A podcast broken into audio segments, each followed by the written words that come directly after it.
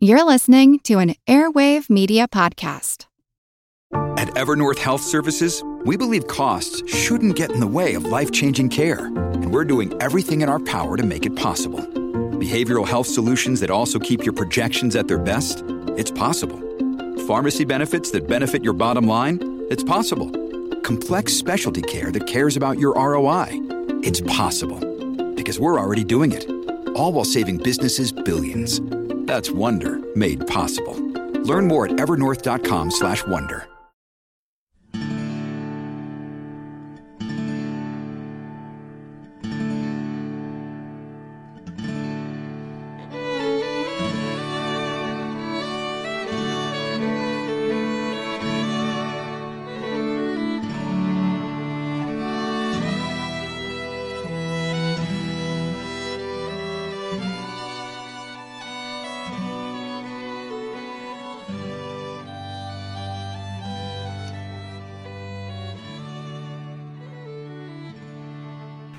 Hey everyone, welcome to episode 323 of our Civil War podcast. My name is Rich. And I'm Tracy. Hello, y'all. Thanks for tuning into the podcast.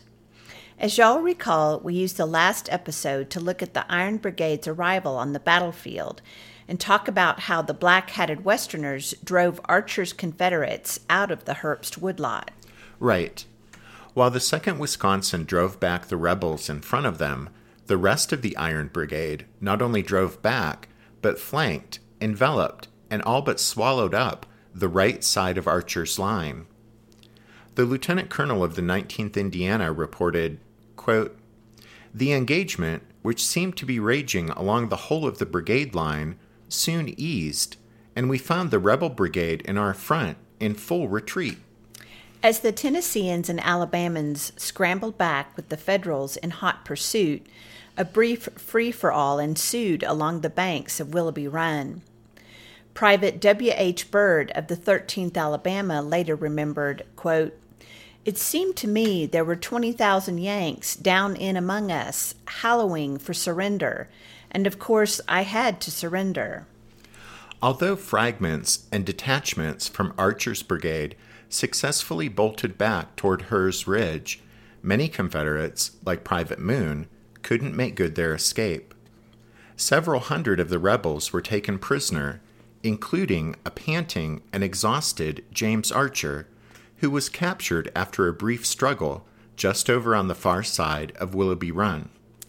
The hard charging Federals pursued the fleeing remnants of Archer's brigade all the way to the eastern slopes of Herr's Ridge before Iron Brigade Commander Solomon Meredith, lacking any further orders, pulled his black hats back, back across Willoughby Run, where the regiments were sorted out after their hectic charge and formed into a line there on McPherson's Ridge.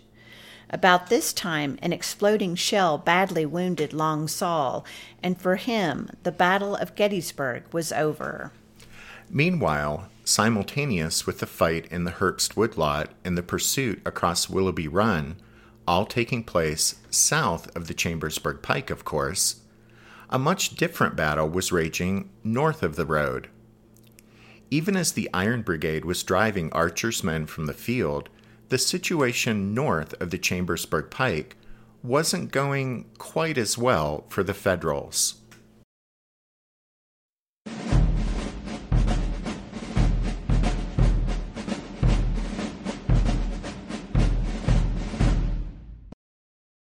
As y'all recall, in the last show, we took a minute to talk about the rather uncertain nature of trying to report just what time something took place during the battle.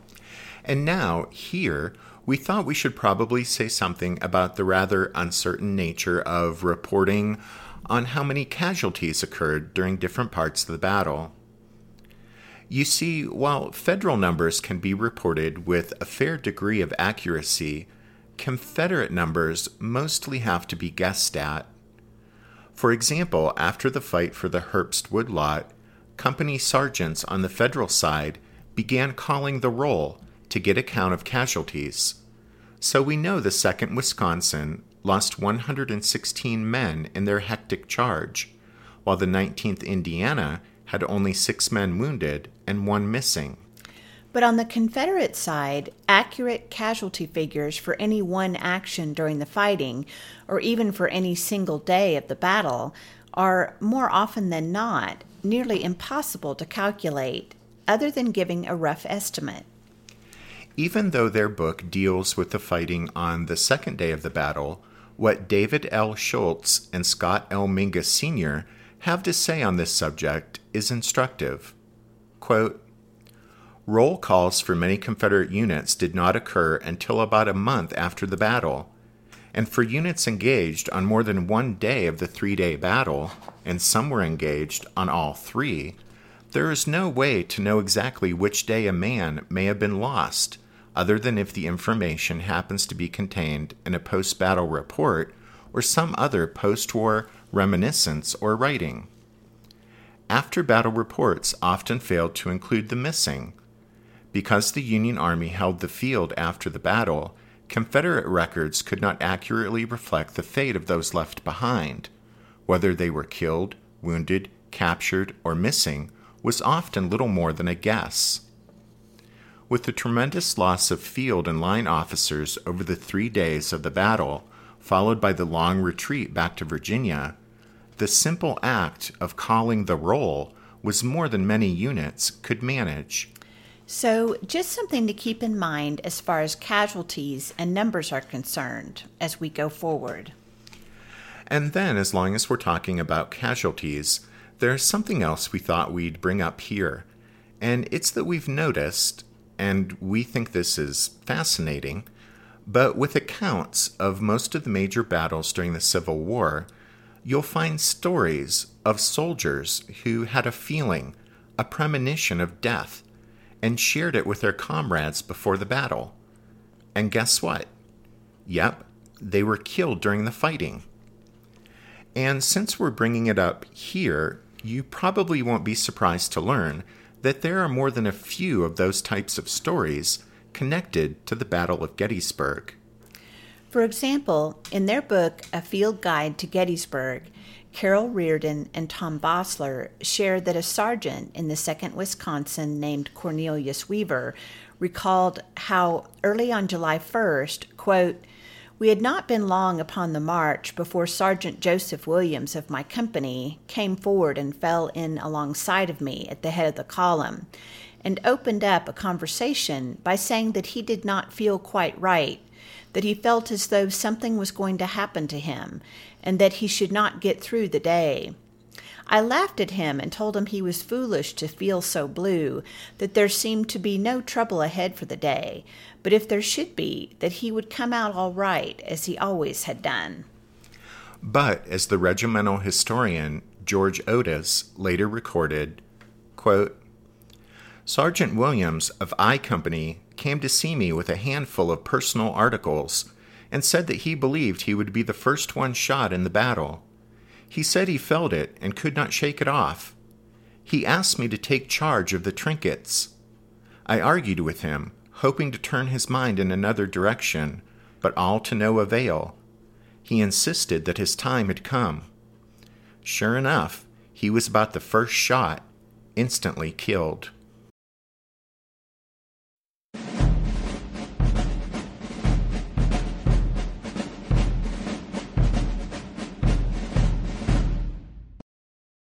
Especially for those of you who might be mostly unfamiliar with the details of the Battle of Gettysburg. We realize it may seem like there have been a lot of pieces to keep track of as far as what units have been involved in the fighting that has taken place so far on the morning of July 1st.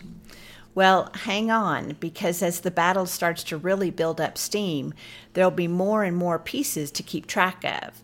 But as we go along, we'll do our best to break down what's happening for you. So far, the action has been centered on the Chambersburg Pike, which approached Gettysburg from the northwest, and now the fighting is really picking up there along McPherson's Ridge. On the Confederate side, you have Heth's division and Pender's division. Heth's division is up front, and he has deployed Davis's brigade north of the road and Archer's brigade south of it. Heth has held back his other two brigades, Pettigrew's and Brockenbrough's.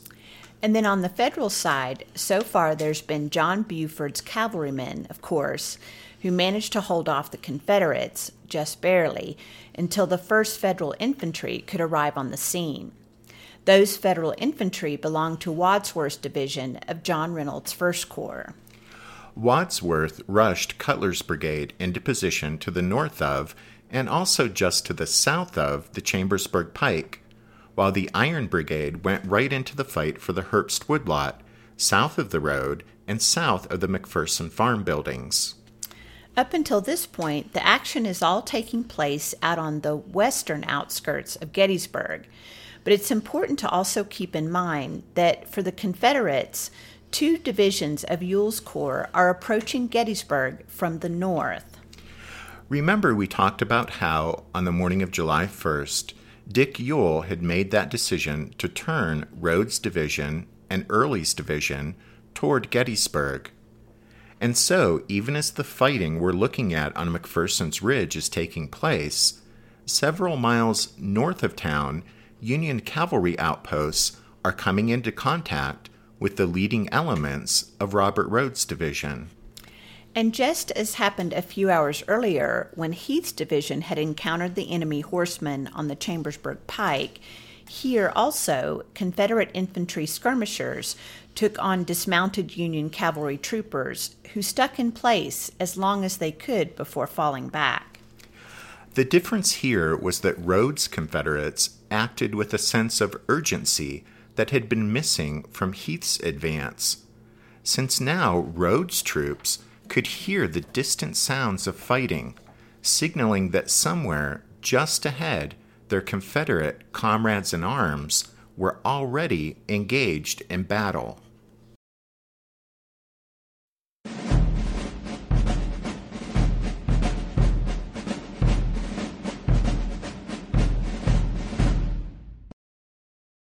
Even as the Iron Brigade drove Archer's Confederates from the field south of the Chambersburg Pike, north of the road the situation was almost exactly reversed, as the Mississippians and North Carolinians of Davis's brigade quickly gained the upper hand over Cutler's Federals. That Davis's brigade quickly gained the advantage over its opponents was a bit surprising. That's because as he led his brigade into Pennsylvania in the summer of 1863, 38 year old Joe Davis had yet to be tested in battle, nor had he been educated in the martial arts at any military school. In fact, the only reason he was a brigadier general in the Confederate Army was purely and simply because of nepotism. You see, Joe Davis's uncle was Confederate president Jefferson Davis. Joe Davis had been a lawyer before the Civil War and briefly colonel of the 10th Mississippi, but then, without ever having seen any combat, he was transferred to his uncle's staff in Richmond, where he served for about a year and a half. In September 1862, Uncle Jefferson nominated nephew Joe for a brigadier general's star, but the Confederate Senate rejected the commission. It was only after Uncle Jefferson bought off a few of the objecting senators with promises of patronage that nephew Joe got his star. In any case, two of Davis's regiments, the 2nd and 11th Mississippi, were veteran outfits and had gone through blood and fire together from the peninsula to Antietam. But after Antietam, they were spliced together with two new, untested regiments, the 42nd Mississippi and 55th North Carolina, and topped with an inexperienced brigadier in the form of Joe Davis, and then sent off to the backwater of North Carolina until after Chancellorsville. Archer's brigade only became part of Lee's Army of Northern Virginia in May 1863 when they arrived as reinforcements just prior to the invasion of Pennsylvania. And so, as Davis's outfit entered Pennsylvania, it was one of the largest brigades in Robert E. Lee's army, with about 2,300 men. But two of the regiments not only mistrusted their inexperienced brigadier, but had doubts about the reliability of the outfit's other two untested regiments.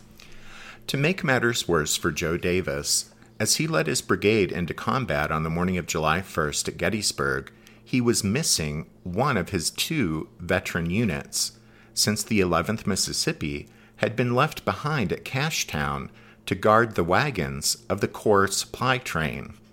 But even without the 11th Mississippi, Davis was still taking about 1,700 men into battle on the morning of July 1st, and that counted for something, especially when they started off by engaging Buford's thin line of dismounted Union cavalry troopers.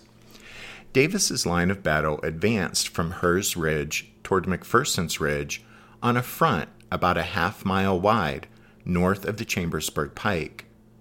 The three regiments went forward with the 42nd Mississippi nearest the road, while to its left were the 2nd Mississippi and then the 55th North Carolina. After easily driving back Buford's cavalry troopers, Joe Davis's three regiments continued pushing forward, descending like an avalanche on the three regiments of Federal infantry from Cutler's brigade, which were just then deploying into lines of battle north of the railroad cut.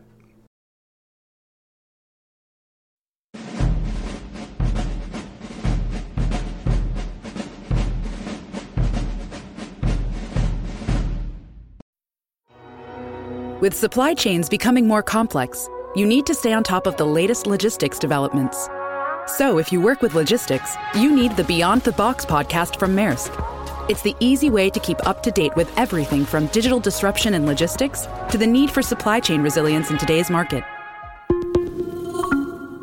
Find out more and keep ahead of the game with the Beyond the Box podcast on logistics insights at maersk.com/insights. Want to learn how you can make smarter decisions with your money? Well, I've got the podcast for you. I'm Sean Pyles and I host NerdWallet's Smart Money podcast. On our show, we help listeners like you make the most of your finances. I sit down with NerdWallet's team of nerds, personal finance experts in credit cards, banking, investing, and more.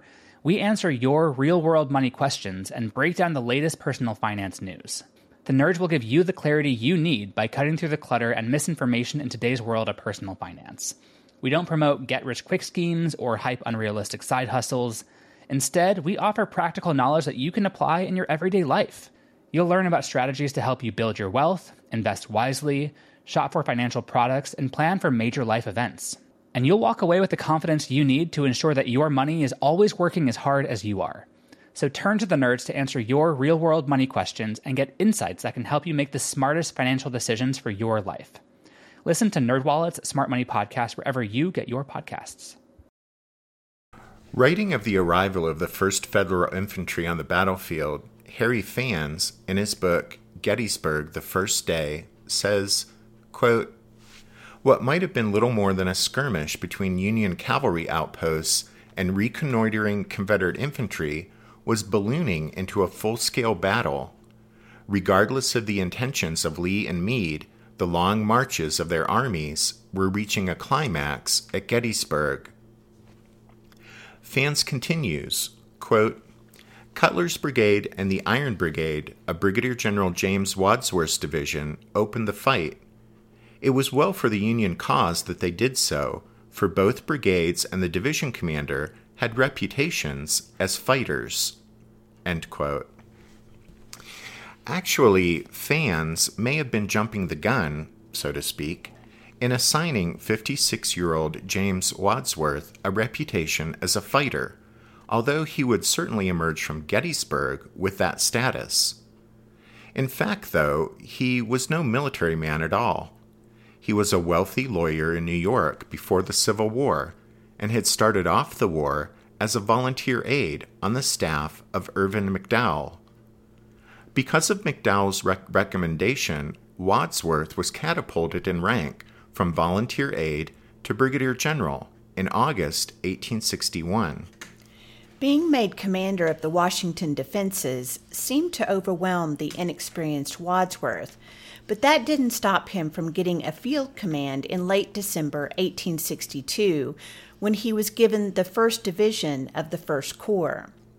However, his inexperience as a combat commander was painfully evident at the Battle of Chancellorsville, where, although his men were only lightly engaged, Wadsworth's performance wasn't stellar.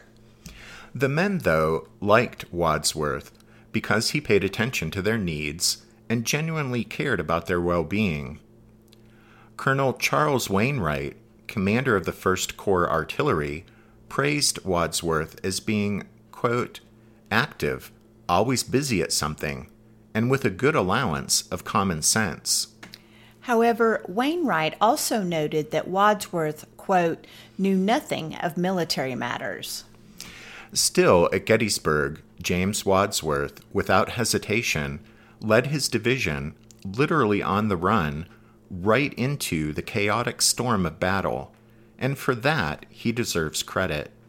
So, to get back to the action, remember that now we're north of the Chambersburg Pike, and after easily pushing back Buford's Union cavalry troopers there on that side of the road, Davis's three regiments of Confederate infantry are continuing to drive forward. Meanwhile, on the Federal side, Cutler's brigade is rushing onto the field. Remember, the Iron Brigade was coming up behind them, so that meant Cutler's 1,600 men were the first Union infantry on the battlefield. As they swept past the seminary, Cutler divided his brigade, sending three of his regiments, the 76th New York, 56th Pennsylvania, and 147th New York, north of the Chambersburg Pike and north of the railroad cut, with instructions to form up on the right of Hall's battery, while his remaining two regiments, the 95th New York and 14th Brooklyn, took up positions around the McPherson Farm buildings, south of the road and to the left of Hall's guns. Hall's battery, which Rich just mentioned, is the half dozen three inch ordnance rifles of Battery B, 2nd Maine Light Artillery, commanded by Captain James Hall. Exactly. As Calef's horse artillery withdrew from the field, John Reynolds personally positioned Hall's guns. You may remember we said that Reynolds directed Hall to position his rifles in a perilously exposed spot on the forward edge of McPherson's Ridge, just north of the Chambersburg Pike, between the road and the railroad cut. Reynolds told Hall he needed his battery to keep the enemy cannon across the way occupied while the Union infantry were deploying. Then he would pull Hall's guns back to a safer position. As Hall's guns dropped trail on McPherson's Ridge between the pike and railroad cut and opened fire on the Confederate cannon over on Herr's Ridge, the 76th New York and 56th Pennsylvania hustled to get into position on Hall's right, north of the railroad cut. Following behind them was the 147th New York. The 76th New York and 56th Pennsylvania were still moving in column that is, in marching formation, as they crossed the Chambersburg Pike and double quicked into the open fields north of the railroad cut. But they were just moments away from contact with the enemy, so Cutler quickly ordered them to deploy from column into line of battle. The 56th got the word first, and so completed their transition into line, while the 76th New York on its right was still forming up. A Pennsylvanian later recalled that they could see the Confederates of Davis's brigade advancing, quote, in front and to the right, distant about 450 yards. When the 56th Pennsylvania's commander, Colonel J. William Hoffman, asked, Is that the enemy? Cutler replied that it was, and Hoffman barked the command to open fire.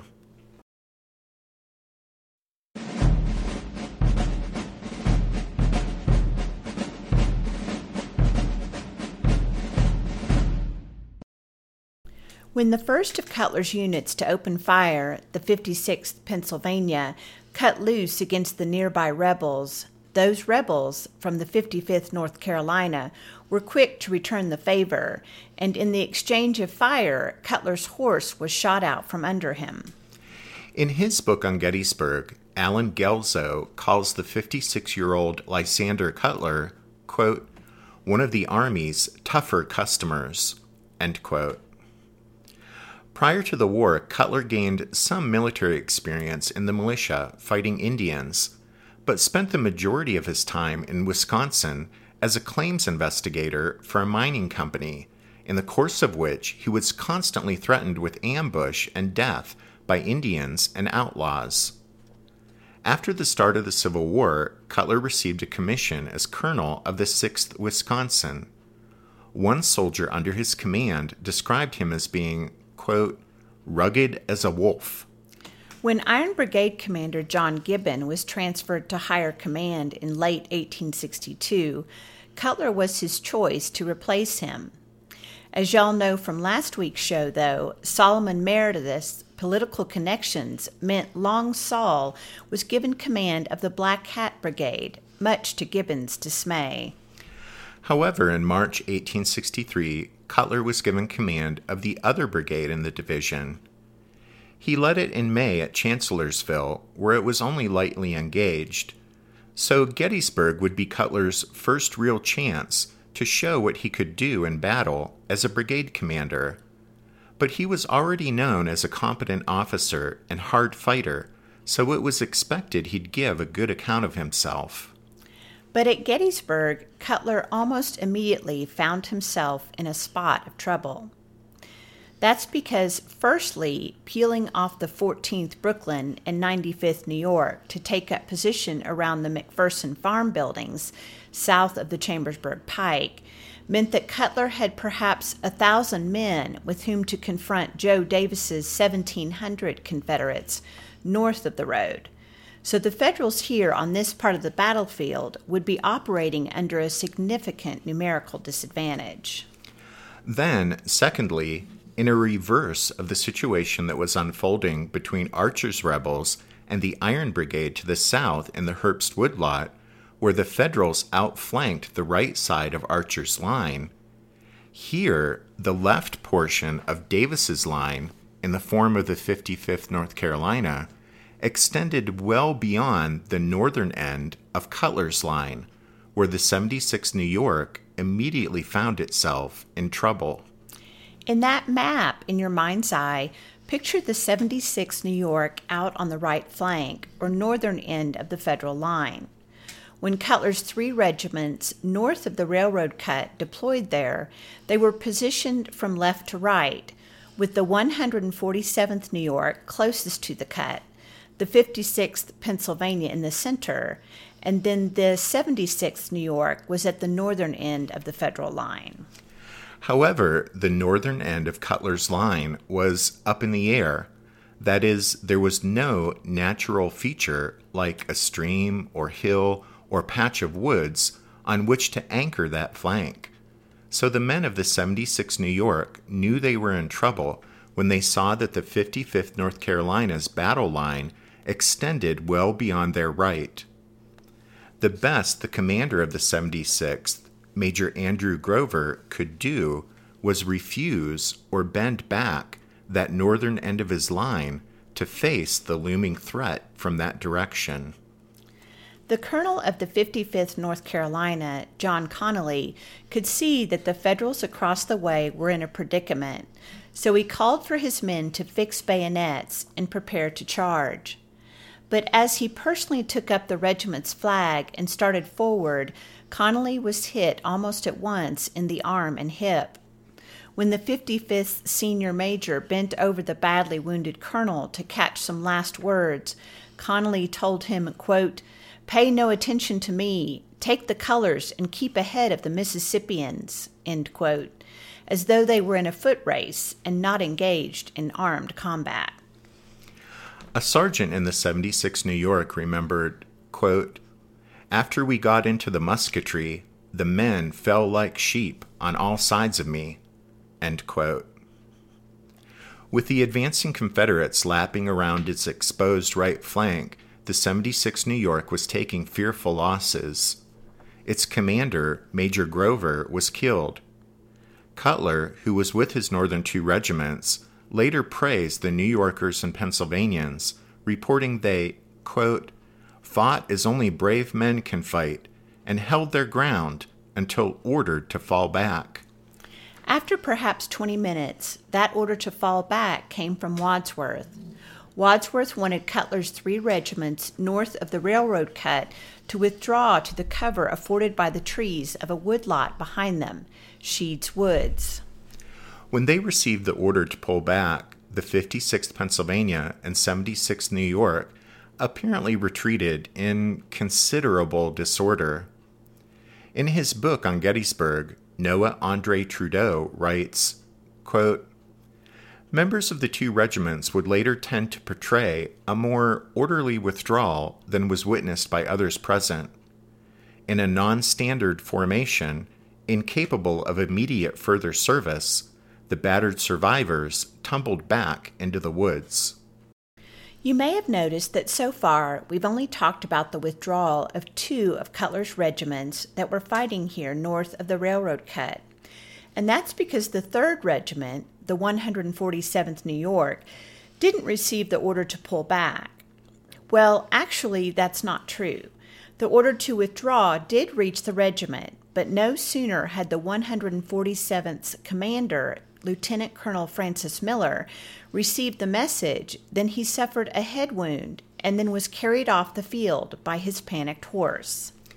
Command of the regiment passed to Major George Harney, and since he didn't know about the order to fall back, the 147th New York fought on.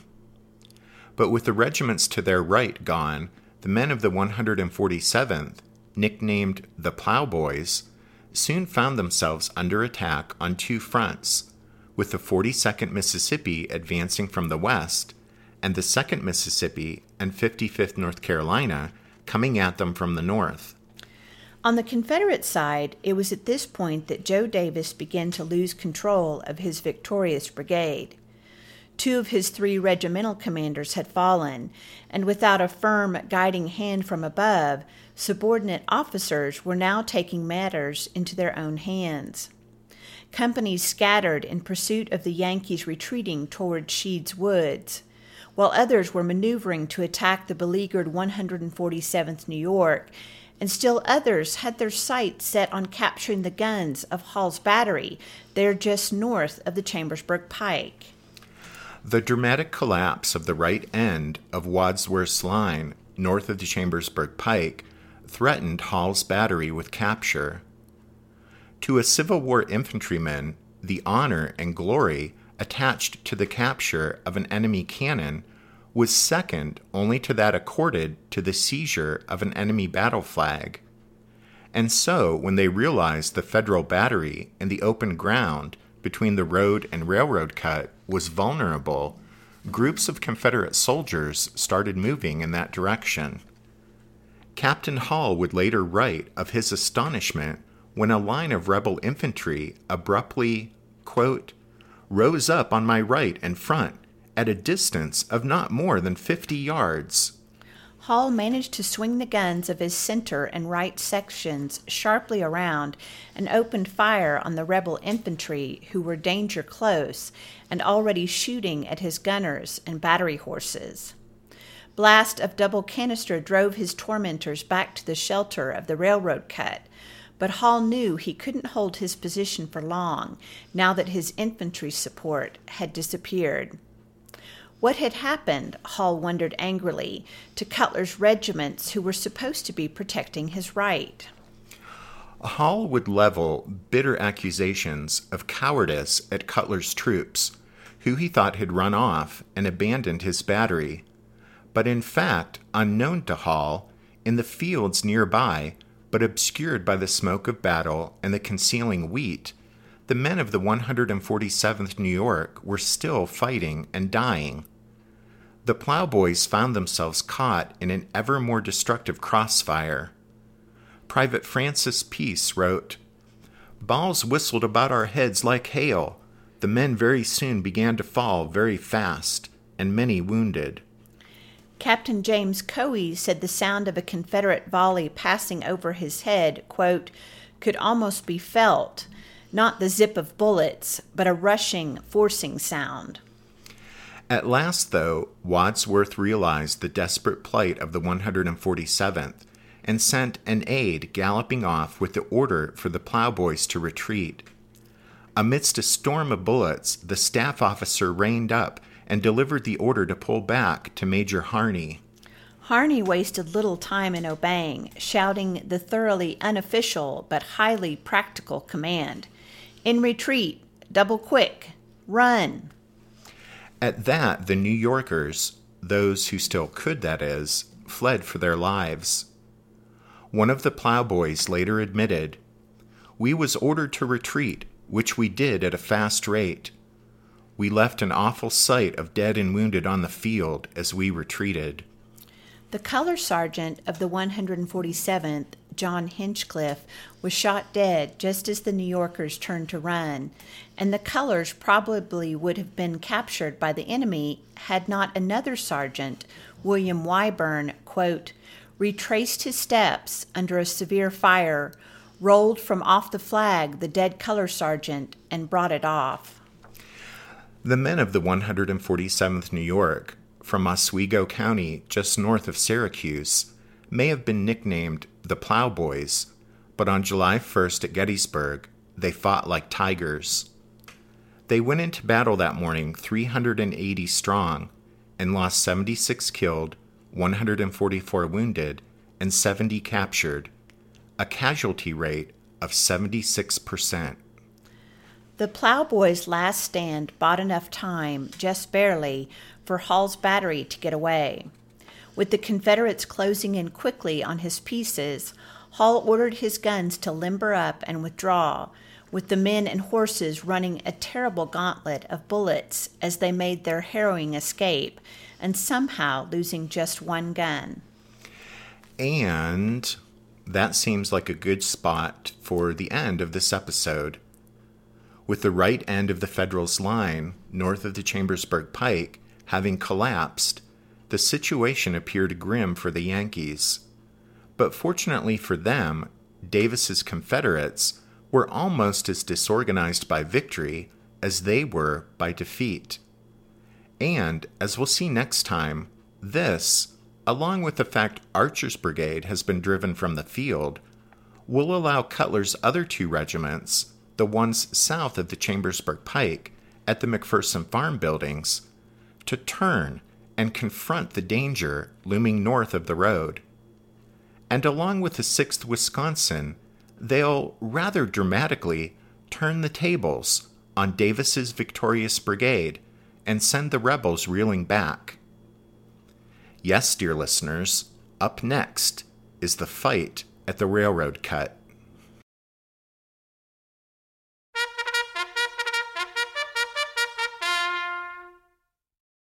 That means it's time for this episode's book recommendation. And our recommendation this time is Gettysburg, The First Day by Harry W. Pfanz. As some of you might guess, this is the first, but not the last, Gettysburg book by Harry Pfanz that we're going to recommend during this story arc. Anyway, don't forget you can find all of our book recommendations at the podcast website, which is As we bring the curtain down on this show, we want to give a big shout out to the newest members who have signed up over on Patreon to support the podcast. And that would be Dan, Kyler, and Michael R., Cody, Lee, John, and Michael C., Lydia, and last but not least, Junior. And thanks to Evan for his donation. And thanks to Jeff for the book. All right. And then to everyone still listening to my voice, our voices, thanks for listening to this episode of The Civil War, 1861 to 1865, a history podcast. Tracy and I do hope that you join us again next time for the fight at the railroad cut. But until then, take care. Thanks, everyone. Bye.